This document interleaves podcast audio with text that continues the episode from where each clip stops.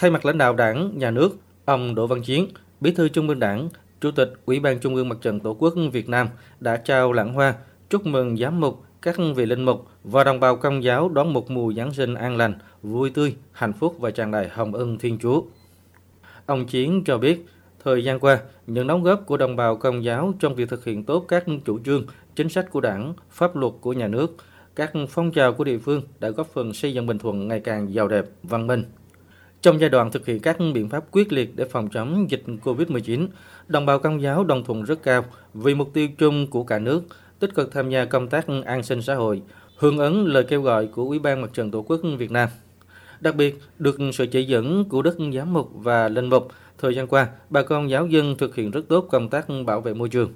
Từ mô hình này, Ủy ban Mặt trận Tổ quốc Việt Nam sẽ xây dựng thành đề án phát động cuộc vận động lớn, toàn dân, toàn diện về bảo vệ môi trường. Chủ tịch Ủy ban Trung ương Mặt trận Tổ quốc Việt Nam Đỗ Văn Chiến tin tưởng trong thời gian tới, các chức sắc, tín đồ, bà con giáo dân tiếp tục phát huy tinh thần đoàn kết, tham gia các phong trào thi đua yêu nước, sống tốt đời đẹp đạo, chung tay xây dựng tỉnh Bình Thuận ngày càng phát triển. Chúng ta sẽ cùng với ờ, cấp ủy chính quyền địa phương, bà con các tôn giáo khác trên địa bàn tiếp tục phát huy những cái ờ, thành quả đang làm được, làm tốt hơn nữa, thực hiện được ờ, những cái phương châm mà chúng ta đã đưa ra là bà con giáo dân là kính Chúa yêu nước, chia sẻ cộng đồng giúp nhau có một cuộc sống tốt hơn.